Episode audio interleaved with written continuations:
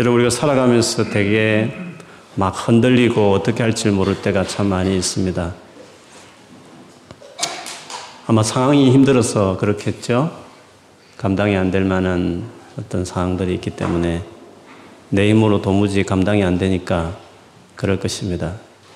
혹은 내가 너무 연약하고 부족하고 변변치 않은 그런 모습 때문에 아, 계속 어, 힘들어 할 수 있습니다.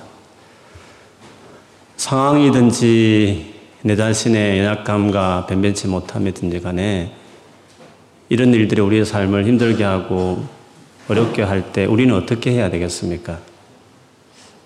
상황이 바뀌기를 물론 기다릴 수 있겠죠. 아니면 내 자신을 좀 강화시켜서 뭔가 자기를 개발시켜서 좀 대단한 사람으로 만드는 일에 힘을 쓸 수도 있을 것입니다.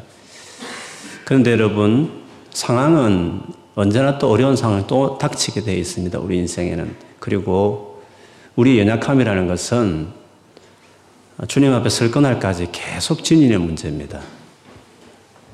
우리가 사실 흔들리고 어려워하는 이유는 상황 때문이기도 아니고 궁극적으로는 물론 그것이 이유이긴 합니다.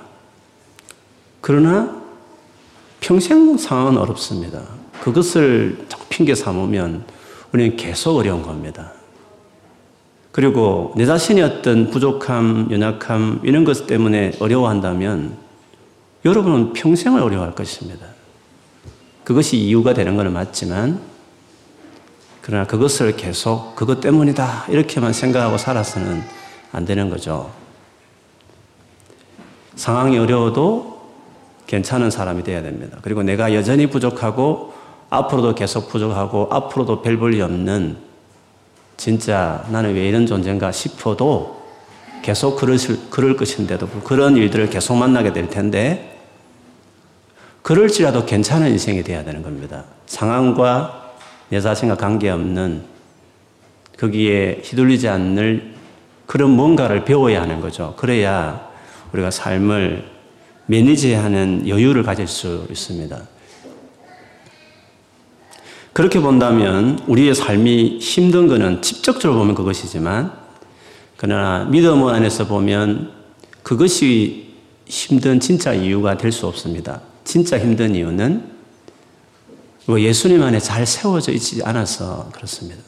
성경대로 하면 그리스도의 사람으로 온전하게 서 있지 않아서 그런 거죠. 그리스도의 온전한 사람이라는 것은 대단한 실력자다 그런 뜻 아닙니다. 세상에 그런 사람 많이 있는데 안 믿어도 그럼 그 사람들 다 그리스도 안에서 온전한 자입니까? 그런 의미는 아닙니다.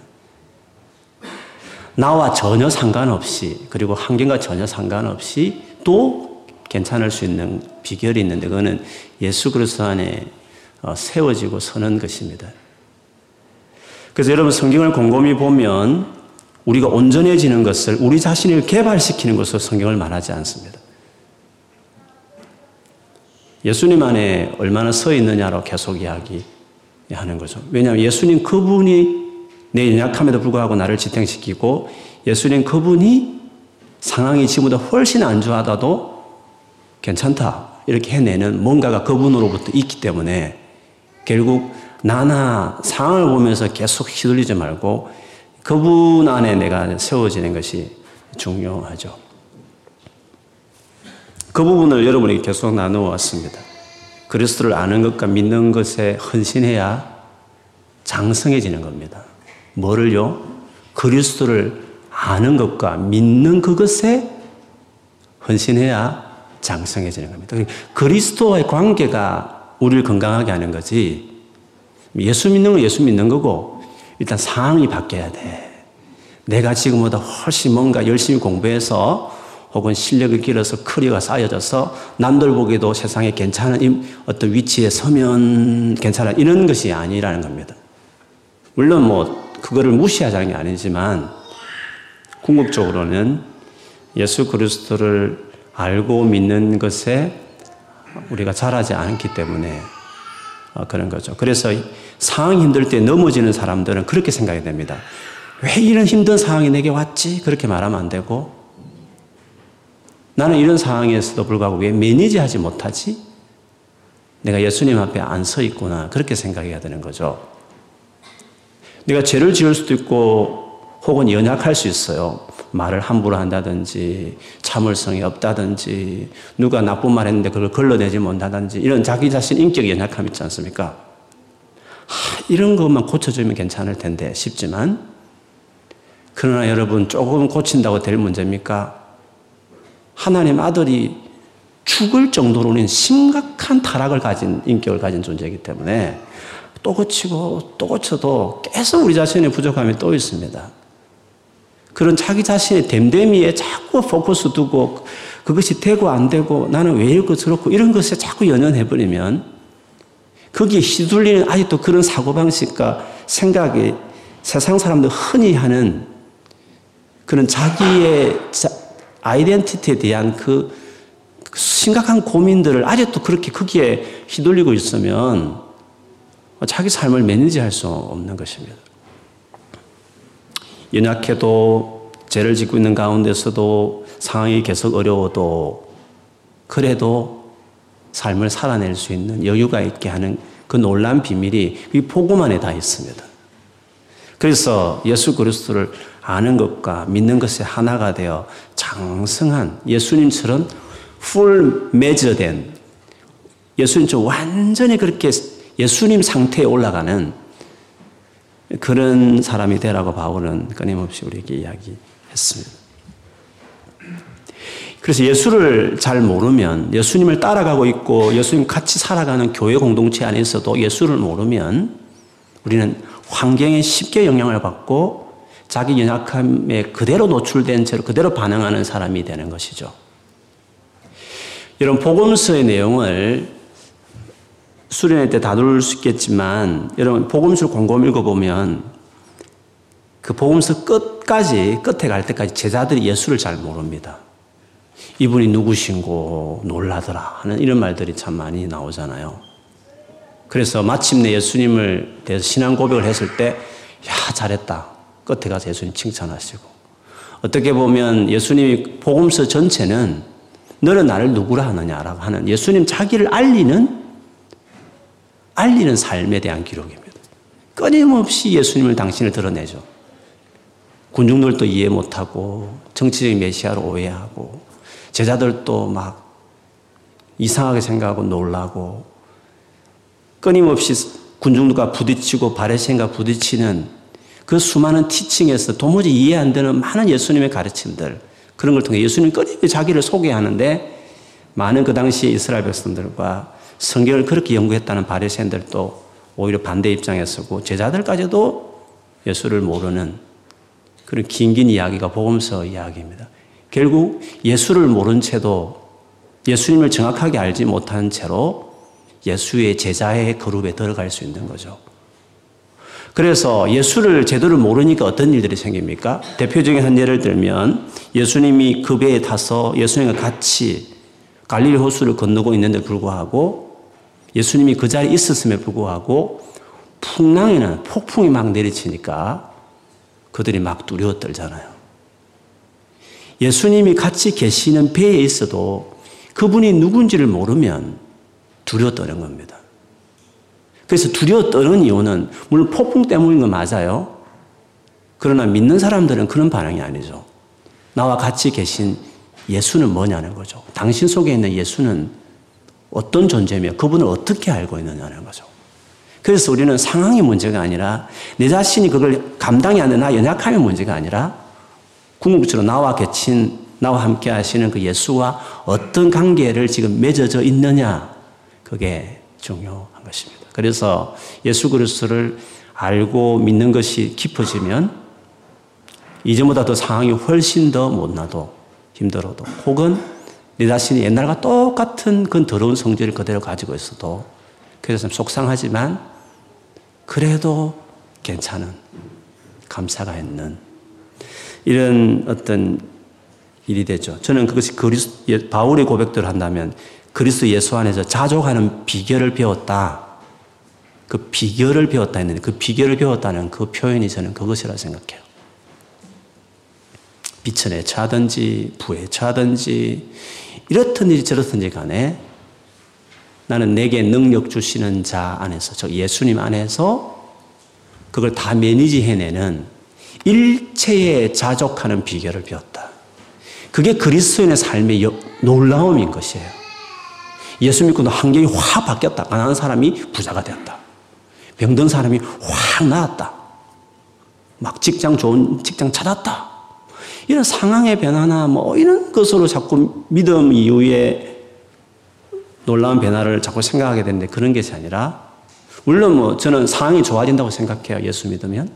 그리고 훨씬 더 하나님께서 우리 삶을 축복하셔서 우리 진로도 잘 풀린다고 저는 믿어요. 저는 그건 기복신앙이라 말하고 싶지 않아요. 하나님 계신데 우리 인생을 그럼 잘 되게 해주시는 건 당연한 거 아닙니까? 일부러 더 잘 될 것도 못나게 하고 굴리고 가난하게 만들고 병들게 하고 계시는데 더 그렇게 하겠습니까? 계시면 더 낫게 하시겠죠. 그렇지 않습니까? 그건 너무 당연한 겁니다. 세상적으로 더 잘 되게 하는 은혜를 주시는 건 너무 당연한 겁니다. 그러나 그것이 우리 크리스찬의 삶의 중요한 포인트가 아니라 그분과 함께하고 그분을 알아감으로써 세상 사람과 다른 것은 상황이 어떠하든지 나의 이 죄성과 연약함을 평생 짊고 지고 가게 될 텐데 물론 좀 달라지고 성화되어 가긴 하지만 그럼에 불구하고 그런 것에 그렇게 휘둘리지 않고 그것 때문에 우울해하거나 난, 나는 왜 이럴까 하면서 막 자책하거나 이런 그런 식으로 어차피 해결되지 않을 거, 어차피 완전히 천사처럼 바뀌지 않을 점점 이루어진 천천히 바뀌는 프로세스를 겪는 우리의 인생 가운데서 그런 것에 휘둘리면 어떻게 되느냐는 거죠.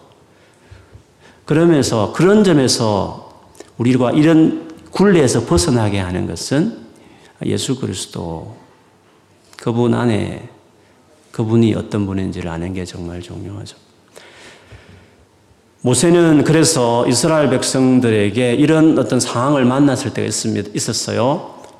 애굽의 군대가 쳐들어오고 앞에는 홍해가 막혀 있는 진짜 막막한 상황.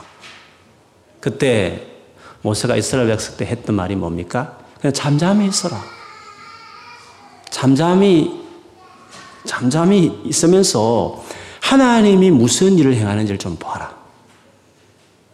네가 뭔가를 할 수 없고 뭔가를 해야 되는데 어떡하지라고 하는 너 자신에 집중되어 있는 내가 뭔가를 하고 내가 뭔가를 해내야 되고 이 상황을 어떻게 하고 이런 내가 인생의 주인 되어서 매니지하고 주님을 옆에서 그냥 조금 도와주는 후원해주는 정도의 신의 어떤 개념으로서 신앙생활하는 스타일 말고 그냥 가만히 있어도 아무것도 하지 않아도 아무것도 변화되지 않아도 그분이 너를 위해서 행하시는 것을 좀 봐라. 그거를 모세가 이야기해서 그게 첫 초창기 믿음의 시작이죠. 그래서 여러분 다른 종교와 우리의 차이는 늘 말씀드린 다른 종교는 우리를 집중하게 해요. 네가 이것을 해라, 저것을 해라, 저는 정욕을 적일제해라, 뭐 기도를 어떻게 해라, 뭐뭐 어떻게 해라. 뭐 여러 가지 우리가 해야 될 일들을 목록을 자꾸 이야기하죠. 그걸 했느냐, 안 했느냐, 잘했으면 우쭐하고 못하면 너는 왜 그래 하면 판단하고 막 정죄하는. 우리 하고 어떠함에 따라서 자기 자신에 대해서도 그렇고 다른 사람을 향해서도 끊임없이 말하는 평가 짓는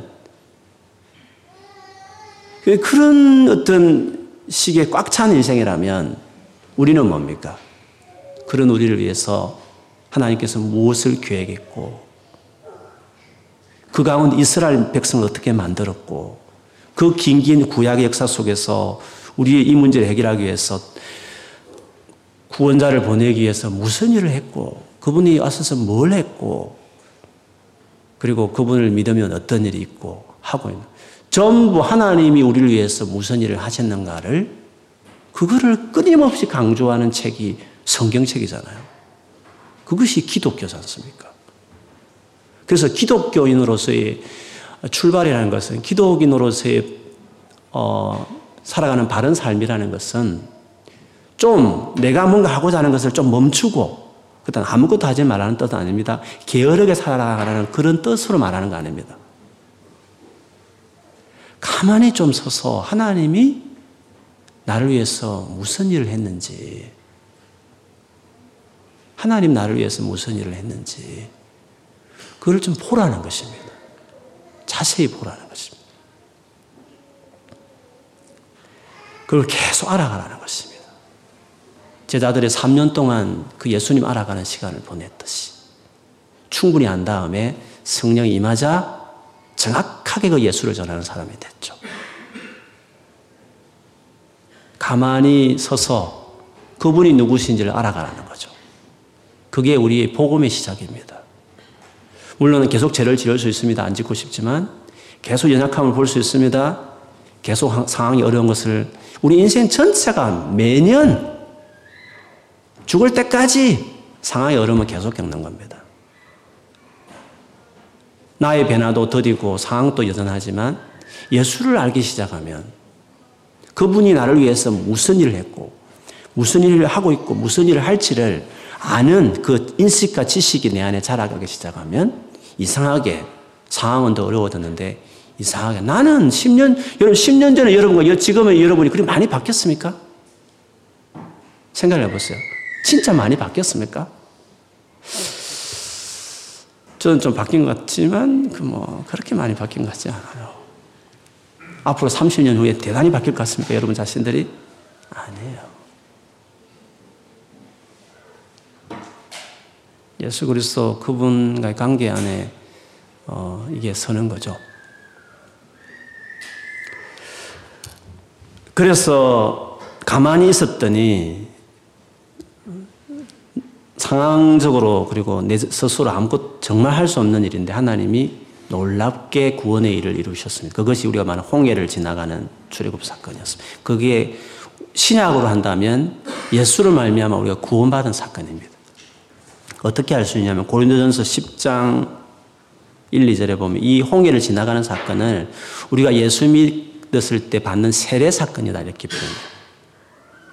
신약에서 보는 이걸 이제 첫 구원의 사건이라고 말할 수 있는 거죠. 요한계시록 15장에 보면 모세의 노래, 어린 양의 노래 하면서 그 나와요. 뭐 신천지 이 가지고 또 여러 가지 이상한 말을 하지만 모세가 오늘 불렀던 노래가 15장에 나오잖아요. 그런데 그것을 요한계시록에는 그 모세가 불렀던 15장의 노래와 같이 똑같은 게 어린 양의 노래다. 어린 양의 노래라는 것은 어린 양 예수님을 통해서 우리 구원받은 것이라는 거예요. 그 두 개가 공통점이 있다는 거죠. 구원에 있어서 공통점이라는 그래서 우리 15장을 볼 때에 어떤 생각을 해야 되냐면 예수님의 십자가 죽음으로 우리가 구원받은 사건을 생각하는 거죠. 우리에게 있어서는. 그 출애굽 사건은 홍해를 걷는 사건은 우리가 예수 믿고 구원받아 세례받는 사건과 같다고 말했기 때문에 이들이 구원받고 모세가 노래했던 구원의 노래는 우리가 어린 양 예수를 통해서 받은 구원에 대한 노래와 똑같다고 신약 성경은 기록하고 있기 때문에 오늘 우리 15장을 보면서 우리는 우리를 구원한 그 십자가 예수님의 십자가를 통해서 구원받은 우리 구원을 생각하게 하는 15장의 장이라고 말할 수 있습니다. 그래서 가만히 서서 우리를 위해서 행한 구원이 어떤 구원인지를 생각해 보라. 모세는 그렇게 말했고 그 구원을 알게 되었을 때 그것을 깨달았을 때 우리는 어떻게 될까? 그런 관점에서 오늘 15장을 보고 싶어요. 첫째는 1절에 보면 모세가 이스라엘 자손들이 이 노래로 여호와께 노래하니 일렀을 때 내가 여호와를 찬송하리니 찬송하리니 이렇게 말했습니다. 여러분, 예수님을 알면 알수록 나를 위해서 행하신 그 십자가의 그 은혜를 알면 알수록 우리가 할 수 있는 일이 찬송입니다. 세상에 내가 할 수 없는 이 놀란 일을 하나님 이런 일을 하셨구나. 이렇게 놀란 일을 하셨구나. 그 사랑의 깊이, 그 희생의 깊이, 영원 전부터 이 일을 계획하신 그 주님의 그 놀란 계획. 이 구원을 이루기 위해서 그 구약의 긴긴 시간들을 어떻게 끌어오셨는지 하는 하나님의 그 원대한 계획과 그리고 영원 후까지 우리를 위해서 계획하신 그분의 구원에 대한 이야기를 알아가면 알아갈수록 그 사랑을 더 알면 알수록 우리가 할 수 있는 놀라운 일 중에 하나는 찬송할 수밖에 없습니다. 저는 예배 회복은 뭐 찬양의 분위기도 바꾸고 여러 가지 뭐 시스템도 바꾸고 뭐 다 있겠죠. 또 예배를 위해서 우리 훈련도 시키고 다 있을 수 있어. 그런데 예배는 하나님을 찬양하는 것은 진짜 구원에 대한 것을 알아야 찬양이 나오는 거죠. 예배의 회복은 복음을 전해야 돼요. 진짜 구원이 뭔지를 막 대단한 힐송 같은 시스템을 하면 분위기가 막 그래 좋아서 그냥 막 찬양할 줄은 모르겠어요. 근데 오르간을 할 때도 은혜를 받아야 돼요. 저는 그렇게 생각해요. 어떤 예배 스타일 간에도 그 은혜가 돼야 돼요. 왜요? 구원이, 놀라운 구원의 사실 앞에서 감격해서 그런 거죠. 그래서 오늘 이 구원에 대한 걸 경험한 이후에 불렀던 노래 안에 제일 먼저 나오는 첫 번째 반응 중에 하나는 하나님을 열렬히 찬양하는 이 모세처럼 우리가 진짜 예수를 알기 시작할 때 어, 우리는 하나님을 찬양하지 않을 수 없습니다. 나 기도 많이 한다. 너 왜 기도 안 해? 이렇게 정죄하고 판단하고 뭐 어쩌고 저쩌고 이런 거 말고 그 주님에게 집중하다 보면 그분이 하신 것에 대한 찬양이 있을 수밖에 없죠. 신약 성경에도요, 구원에 대한 이야기를 할 때마다 어김없이 찬양이 나오죠. 특히 에베소서 1장 3절에 보면, 에베소서 1장 자체가 구원에 대한 설명이거든요.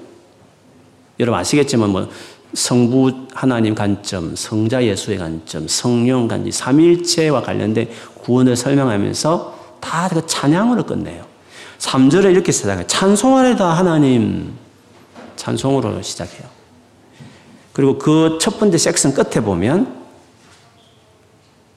이는 이런 은혜를 주신 것은 그가 사랑하시는 자 안에서 우리에게 거저 주시는 바 그의 은혜의 영광을 찬송하게 하려는 것이라. 우리는 그리스도 안에서 그의 은혜의 풍성함을 따라 그의 피로 말미암아 속량 곧 제 사함을 받았느니라.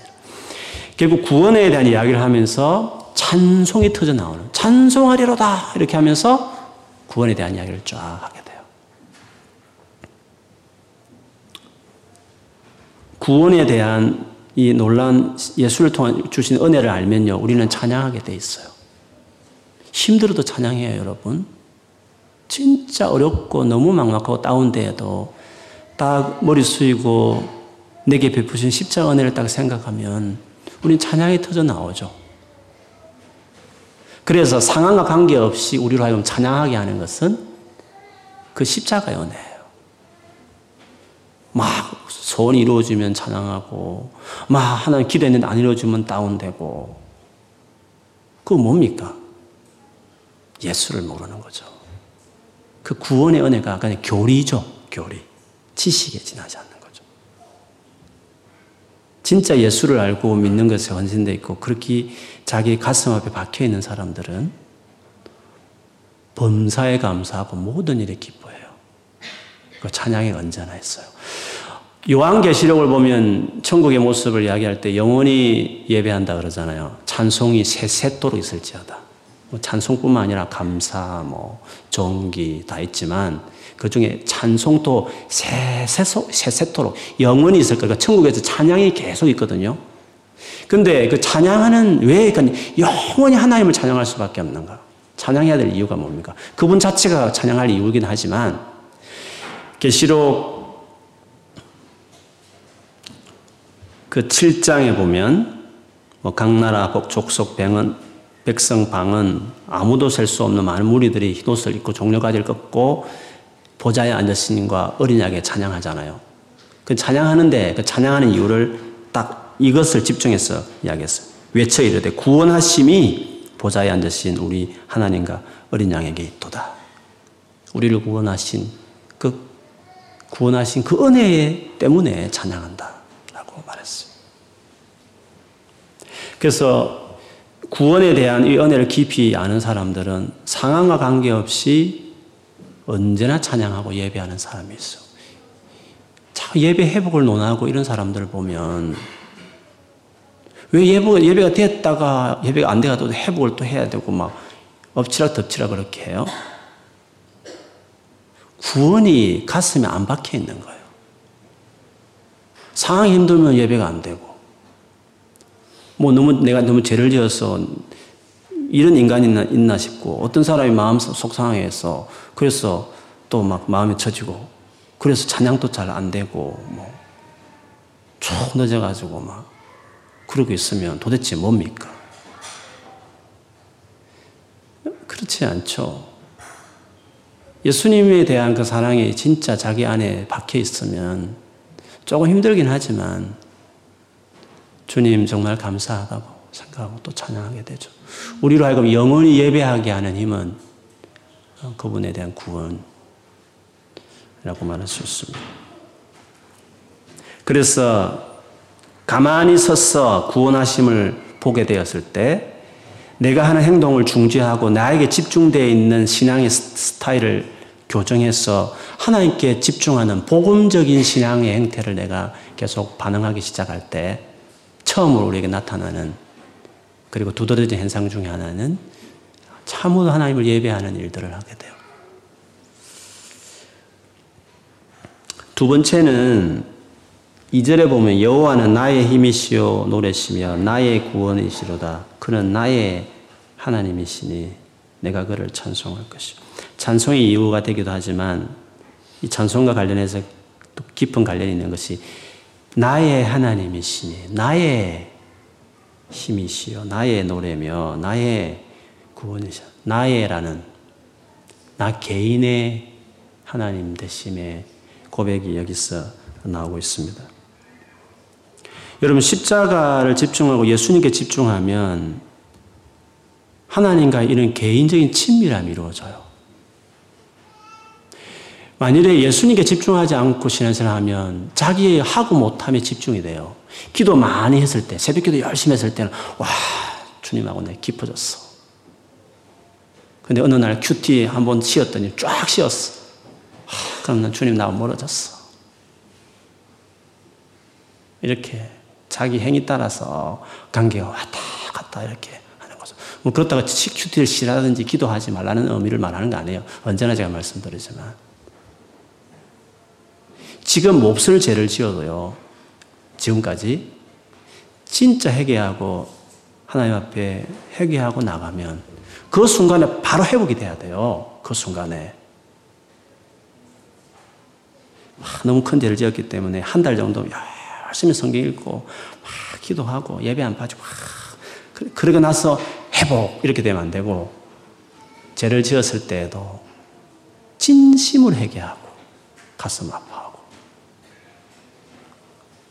딱 무릎 꿇으면 1초 만에 회복이 돼야 돼요. 그것이 행위에 근거하지 않고 십자가에 근거한 신앙의 회복이에요. 죄를 지었을 때도 달라요. 그렇다 죄를 쉽게 지느냐? 절대 그렇지 않아요. 율법적인 신앙이 더 죄를 더 쉽게 지어요. 열심히 하는데도 죄책감이 계속 시달리고, 기쁨도 없고, 또 잘하, 좀 잘하는 데서 못, 못한 사람은 막 판단하고, 바리새인처럼 정죄하고. 그렇거든요. 그러나 십자가에 집중된 사람들은 죄책감도 시달리지 않지만 쉽게 죄에 일어서지만 기쁨을 쉽게 복음이 주는 그 기쁨 하나님이 주신 그 자유와 그걸 누리지만 다른 사람도 비판하지 않죠. 아무리 내가 열심히 기도하고 있어도. 그 복음이 가져오는 그 신앙의 태도, 자색이 완전히 달라요. 그래서 개인의 친밀함이 계속 유지돼요. 죄를 지었을 때에도. 물론 그 지은 상태에서는 안 되겠죠? 회개하고. 내가 충성할 때든지 충성하지 않을 때든지. 어떠한 사람에 관계없이 주님과의 친밀함은 있죠. 왜? 그게 복음이거든요. 하나님께서 우리를 그렇게 하셨어요. 그래서 예수님을 통해서 우리에게 준 하나님 관계성은 놀랍죠. 예수님이 그 부활하시고 나서 그 마리아가 예수님을 막 붙들었을 때 가만히 있어 봐라. 예수님 말리시면서 제자들이 가서 말을 하라고 그랬죠. 이렇게 하라 했어요. 형제들이 가서 말하기를 내가 내 아버지 곧 너희 아버지 내 하나님 곧 너희 하나님께로 올라간다 하라 이렇게 전해라고 말했습니다. 내 아버지가 너희 아버지야. 내 하나님이 너희 하나님인데 그 하나님께 간다고 전하라고 말했습니다. 예수님의 십자가 죽은 그 부활의 이후에 하나님과의 관계가 이렇게 깊어졌다는 것을 이렇게 표현했어요. 갈라디아서 4장이나 로마서 8장에 보면 양자의 영 성령을 받음으로 하나님을 아빠라 부르게 됐다고 말을 했어요. 그거는 뭐 열심히 제한 짓고 했기 때문에 아빠 부르게 됐다. 그 다음에 자격을 준 게 아니라 예수 믿고 성령을 받음으로 성령은 어떤 영이냐면 막 기적 일으키고 막 이런 식의 성령의 역할을 생각. 성령 할 때는 그 양자 영향, 하나님을 아빠라 부르게 하는 친밀함을 갖게 하는 하나님이 실제가 되게 하고 하나님의 사랑이 부음받아지고 하나님이 얼마나 좋으신 분인지를 복음을 이해하게 하고 그게 성령의 가장 중요한 성령이 오면 내 영광을 나타내고 주님이 어떠한 분인지를 알게 하고 예수님을 땅끝까지 전하는 정인 되게 하고 너무 잘 알게 해서 그래서 성령은 철저히 그리스도 중심적이거든요. 예수 중심적이잖아요. 성령이라는 게. 그렇기 때문에 예수를 믿고 난 이후에 성령이 우리 안에 임하신 이후에 우리는 하나님과 그럴 수 없는 친밀한 관계. 나의 하나님 이렇게 표현하게 하죠. 출애굽 사건 이후에 모세의 노래의 특징 중에 하나가 하나님을 이렇게 나의 하나님이라고 나의 노래, 나의 구원 이런 식의 표현을 하고 있습니다.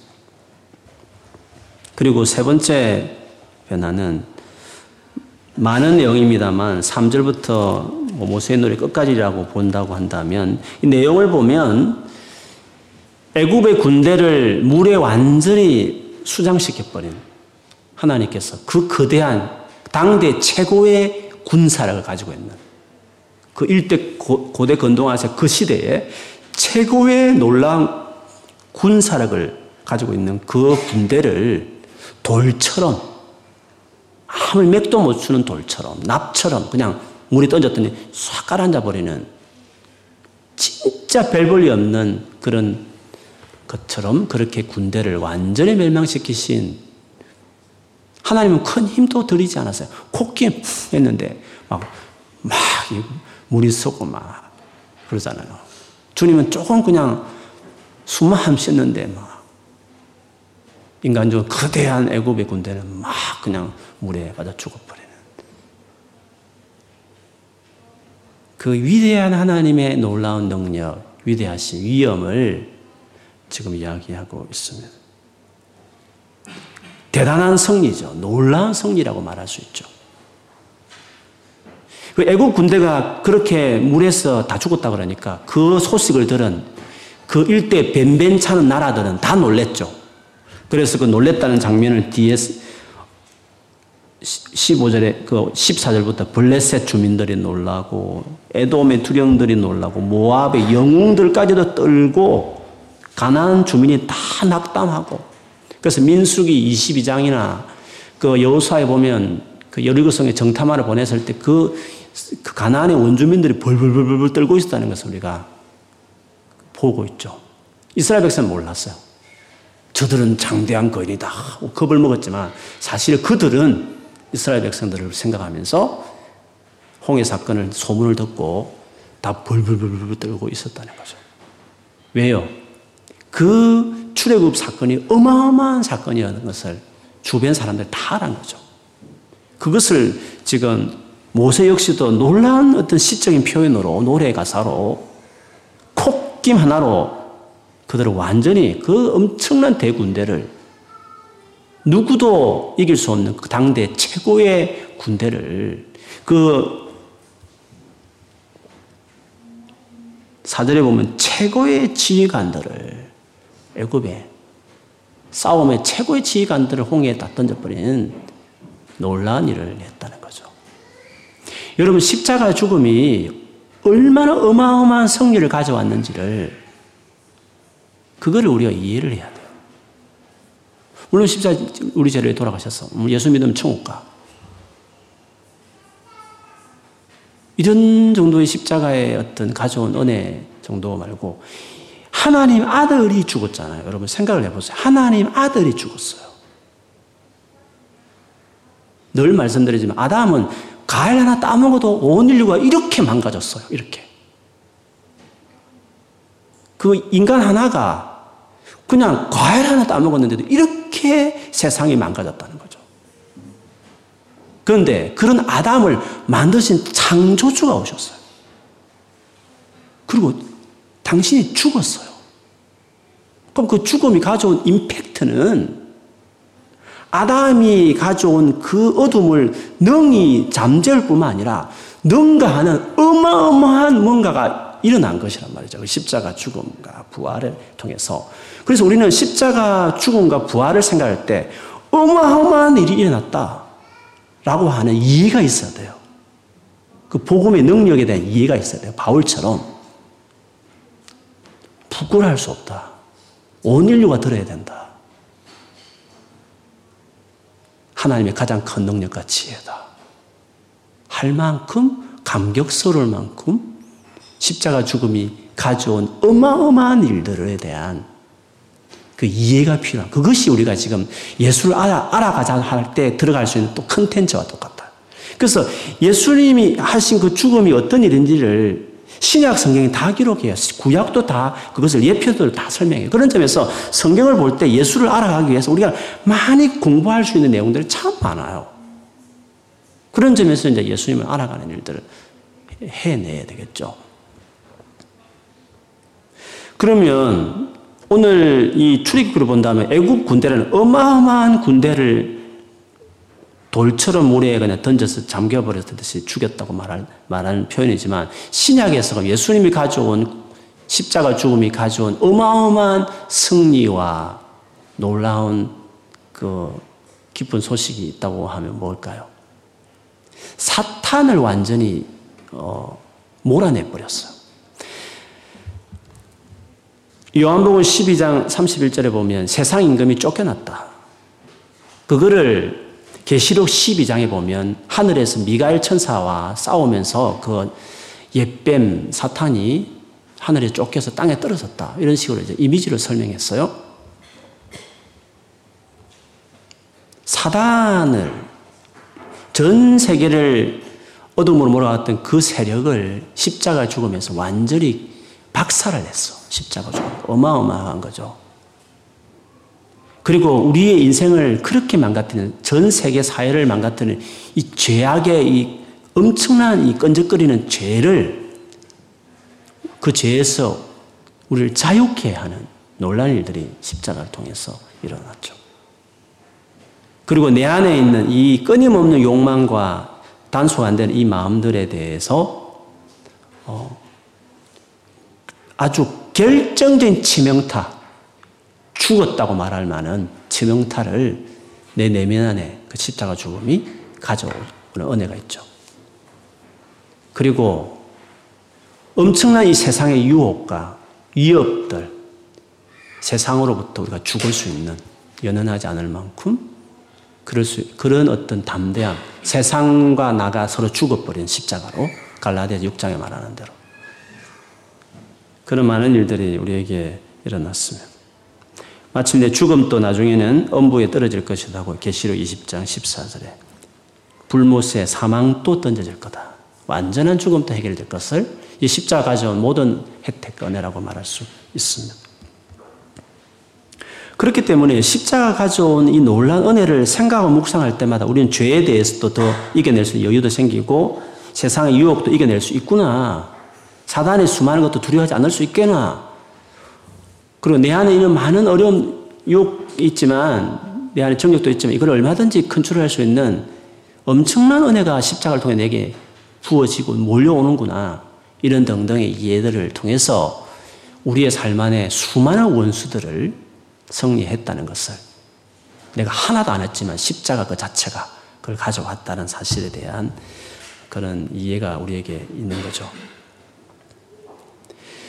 애굽의 근대 죽음 이후에 가나안에 있는 모든 그 밑에 있는 것들의 나라들이 두려워 떨었던 것처럼 십자가를 통해 가져온 엄부의 건세도 이겨낼 수 없을 정도의 강력한 승리를 우리에게 가져줬을 때 그 승리 안에 들어가 있는 우리들은 그 밑에 있는 졸개들과 같은 삶의 많은 어려움들에 대해서 우리가 이제 여유를 갖는 거죠. 돈의 문제, 질병의 문제, 뭐, 취직의 문제, 뭐 결혼의 문제, 뭐 내 삶에 많은 이슈들 있지 않습니까? 그런 문제들에 대해서 이 거대한 세력들도 정복하고 이긴 그 십자가를 받아들인 사람으로서 그 거대한 것들 밑에 있는 졸개들과 같은 이 세상의 삶의 어려움들에 대해서는 여유 있게 담담하게 받아내는 그런 사람이 이제 되는 거죠. 그래서 자기 아들을 아끼지 않고 내어주신 이가 그 아들과 함께 무엇을 아까워하겠느냐라고 말하는 십자가의 그 은혜를 명확하게 아는 사람들은 그 외에 하나님이 아까워하지 않을 것이라는 신뢰를 가지고 상황과 어려움에서도 거뜬하게 이겨내고 서도에 말하는 빌립보 4장 11절 13절 말하는 대로 어떤 행편에든지 자족하기를 배웠다고 하는 비천에 처할 줄도 알고 풍부에 처할 줄도 알고 모든 일 곧 배부름과 배고픔과 풍부와 궁핍에다 처할 줄 아는 일체의 비결을 배웠노라 내게, 내게 능력 주시는 데서 내가 모든 것을 할 수 있다. 그런 사람이 되는 겁니다. 그래서 환경에 휘둘리지 않는 사람이 되는 거죠. 큰 승리가 뭔지를 알기 때문에. 그것이 자기 안에, 어, 자기 것이라는 것을 깨닫고 그걸 이제 받아들이고 누리기 시작할 때 그런 여유들이 이제 나오게 되는 거죠. 마지막에는 13절부터 뭐 진행됐지만 끝에 17절, 18절에 보면 주께서 백성을 인도하사 그들을 주의 기업의 산에 심으시리다. 여호와여 이는 주의 처소를 삼으시려고 예비하신 것이라. 주여 이것이 주의 손으로 세우신 성소로소이다. 여호와께서 영원 무궁하도록 다스리시도다.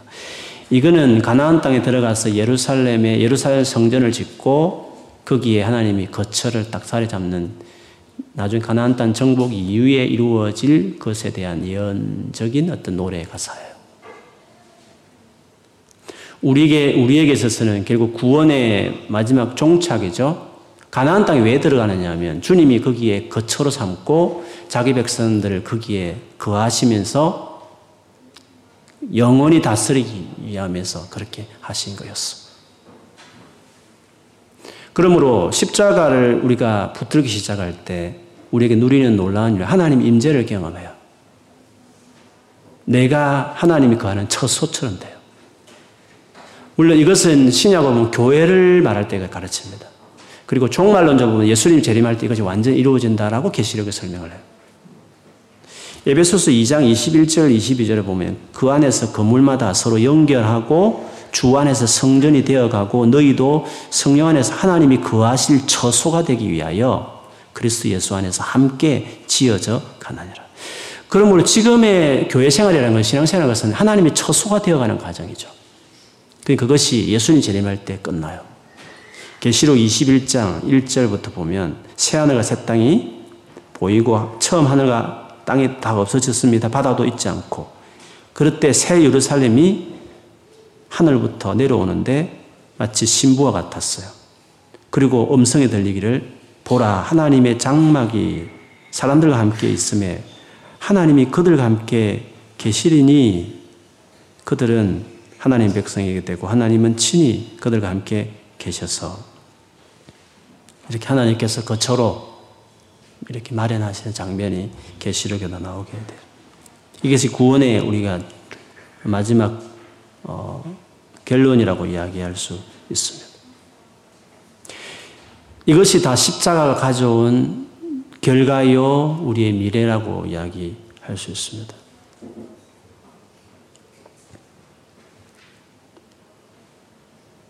그러면 마지막으로 어떻게 하면 예수 그리스도 안에 우리가 잘 세워질 수 있을까? 계속 예수께 집중하는 삶으로 나아가기 위해서 우리가 어떻게 해야 될까? 그 부분 놓고 한 가지만 더 말씀드리고 결론 지을게요. 이 부분의 말씀을 찾아보겠습니다. 히브리서 12장을 한번 보겠습니다. 히브리서 12장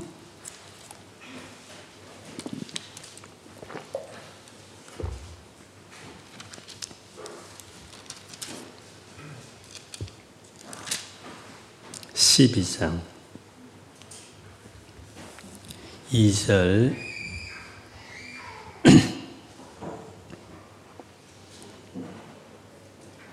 제가 읽을게요. 앞부분만 읽겠습니다. 믿음의 주요 또 온전하게 하시는 이인 예수를 바라보자. 믿음의 주요, 주요라는 것을 NIV나 킹제임스나 오스? 오스, 이걸 뭐라고 해야 되나요? 다른 번역 파이오니어 이런 표현을 써서 개척자 이런 뜻이 있습니다. 개척자. 오스가 이제 원저자잖아요. 뭐 가장 일상만 저자라면 그게 시작을 진짜 그 처음에 만든 그 존재라는 의미인데 믿음의 무슨 말? 믿음은 예수님이 시작해요. 시작이 예수님이세요. 끝은요, 끝은. 믿음의 주요 이만은 믿음을 시작하게 하시는 분이시요. 또 온전하게 하시는 이는 이인 예수를 바라보자. 온전하게 한다, 퍼펙트란 말도 있지만 어떤 피니싱, 끝내시는 분 이런 뜻도 있어요. 우리가 예수를 본다는 것은 왜 중요하냐면 예수님 그분이 제자들이 예수님을 계속 쫓아다녔잖아요. 모르고 뭐 의심도 하고 두려워 떨었지만 계속 따라갔을 때 어느 날 예수님에 대한 신앙 고백을 하게 되듯이 저 믿음을 갖게 되죠. 왜? 예수님이 계속 계시하시니까. 예수님이 계속 알게 해주시니까. 결국 예수를 믿게 됐죠. 그리고 그 예수를 계속 따라갔을 때 그 주님이 우리의 믿음을 퍼펙트하게, 온전하게 예수님이 그렇게 해주셨어요. 그래서 우리의 신앙은 성경 붙들고 도 닦는 거 아닙니다. 우리의 기도는 도 닦는 하나의 기도 행위 아닙니다. 선임들처럼 그분들 얼마나 기도 많이 하는지 몰라요. 무슬림들도 하루에 다섯 번 기도하잖아요. 그들의 기도와 다른 게 있어요. 그들은 도 닦는 기도를 해요. 자기 수양하는 기도를 하는 거잖아요. 또 자기 소원 성취를 위한 그냥 얄궂은 기도, 수준 낮은 이방인들의 기도를 하는 거잖아요. 우리의 기도와 우리의 성경 읽기와 우리의 모든 신앙의 행위는 뭐가 다르냐면 예수 중심이라는 점에 달라요. 성경을 봐도 예수를 알아가는 관점에서 봐야 되고 기도를 해도 기도가 뭐예요, 여러분? 오늘 끝나고 나서 여러분 기도할 때 그 기도를 어떻게 해요? 그 주님을 보는 거예요, 내가. 그래서 내 어려움도 물론 이야기하죠, 그 시간에. 그러나 내 문제보다도 그분이 중요해요. 그분을 내가 바라보라고. 주 앞에 내가 하소연하는 거죠. 그렇게 주님을 보고 바라면 믿음 또는 날 생기게 되고 그리고 어느 날 믿음이 자라고 퍼펙트하게 바뀌게 되는 거죠. 그래서 우리는 의인은 믿음으로 말미암아 사는 것입니다. 믿음에서 믿음에 계속 가는 것이죠. 그것이 크리스찬의 라이프예요. 그것이 우리의 신앙의 특징이라고 말할 수. 그래서 우리는 예수 중심이에요. 그래서 우리는 기독교라고 말하는 거예요. 기독교, 그리스도교. 우리를 그리스도인이라고 말하는 거예요. 그리스도 중심의 사람이기 때문에. 그래서 예수님을 바라보면 됩니다. 예수를 바라보지 않고 교회 생활하는 사람 많습니다. 다 한국계 바리새인들이 많아요. 그리고 자기 열심으로, 그 직분으로 신앙이 큰 것처럼 생각하는 사람 많죠. 신앙에 엄청난 왜곡들이 많죠. 예수님을 전혀 닮지 않은 사람들, 그런 사람들이 많죠. 근데 예수님 안에 세워지면 다 달라질 수 있습니다. 오늘 이 말씀 보면서 정말 예수님 더 바라보고 가만히 서서 그분이 누구신지 알아가는 삶을 계속 살고 누리고 그렇게 하면 이런 오늘 출애굽 15장에 나오는 이런 많은 변화들이 여러분 삶 안에 일어나게 되는 경험하게 됐을 것입니다. 그렇게 살아가기를 주의 이름으로 축복합니다. 아멘. 우리 같이 그냥 기도하겠습니다.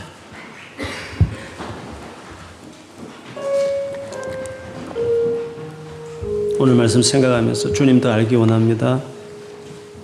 믿음을 시작하게 하시는 이고 그 믿음을 완전하게 하시는 예수님을 내가 더 바라보며 살겠습니다. 성경을 볼 때마다 예수가 보이게 해주십시오. 기도할 때마다 예수님을 바라보는 태도가 되게 해 주십시오. 내가 얼마나 예수님 앞에 섰느냐 하는 것은 여러분이 어려운 일 당했을 때 예전과 다르면 서 있는 겁니다. 서가고 있는 것입니다. 그리고 나에게 깊은 상처를 준 인간관계를 만났을 때도 그걸 내가 여유 있게 딱 대하면 여러분 서 있는 겁니다. 그리고 내 자신이 한없이 부족하고 별 볼일 없게 여겨질 때 남들이 나를 아주 낮게 평가할 것 때에도 어, 좀 힘들긴 하지만 그래도 여전히 나는 존귀하고 소중하다고 말할 수 있는 자기 아이덴티티를 여전히 지니고 있으면 예수님 안에 서 있는 것입니다. 어찌됐든 간에 끊임없는 평가와 시험 점수로 세상을 평가하고 어떤 대학 가며 어, 어느 기업에 들어가며 얼마나 월급을 받는지가 평가 기준이 되면 이 세상 안에서 전혀 휘둘리지 않고 자기를 여전히 존귀하게 생각하고 인생이 풀리든지 안 풀리든지 관계없이 최선을 다하지만 그렇게 연연하지 않고 이런 여유들 예수님 안에 서야만 배워지고 또 그렇게 살아가는 것이죠. 오늘 기도하면서 그것 좀 더 얻으려고 그거 안 해준다고 원망하고 또 그거 얻으려고 끊임없이 그것만 놓고 기도하는 이런 수준 낮은 신앙생활 말고 정말 이 거대하신 놀라우신 예수 알아가고 그분 안에 거하고 그분 찾고 그분 닮아가는 이 신앙생활 주님 내가 하게 해 주십시오라고 우리 같이 한번 소리내 기도하겠습니다. 사랑하는 아버지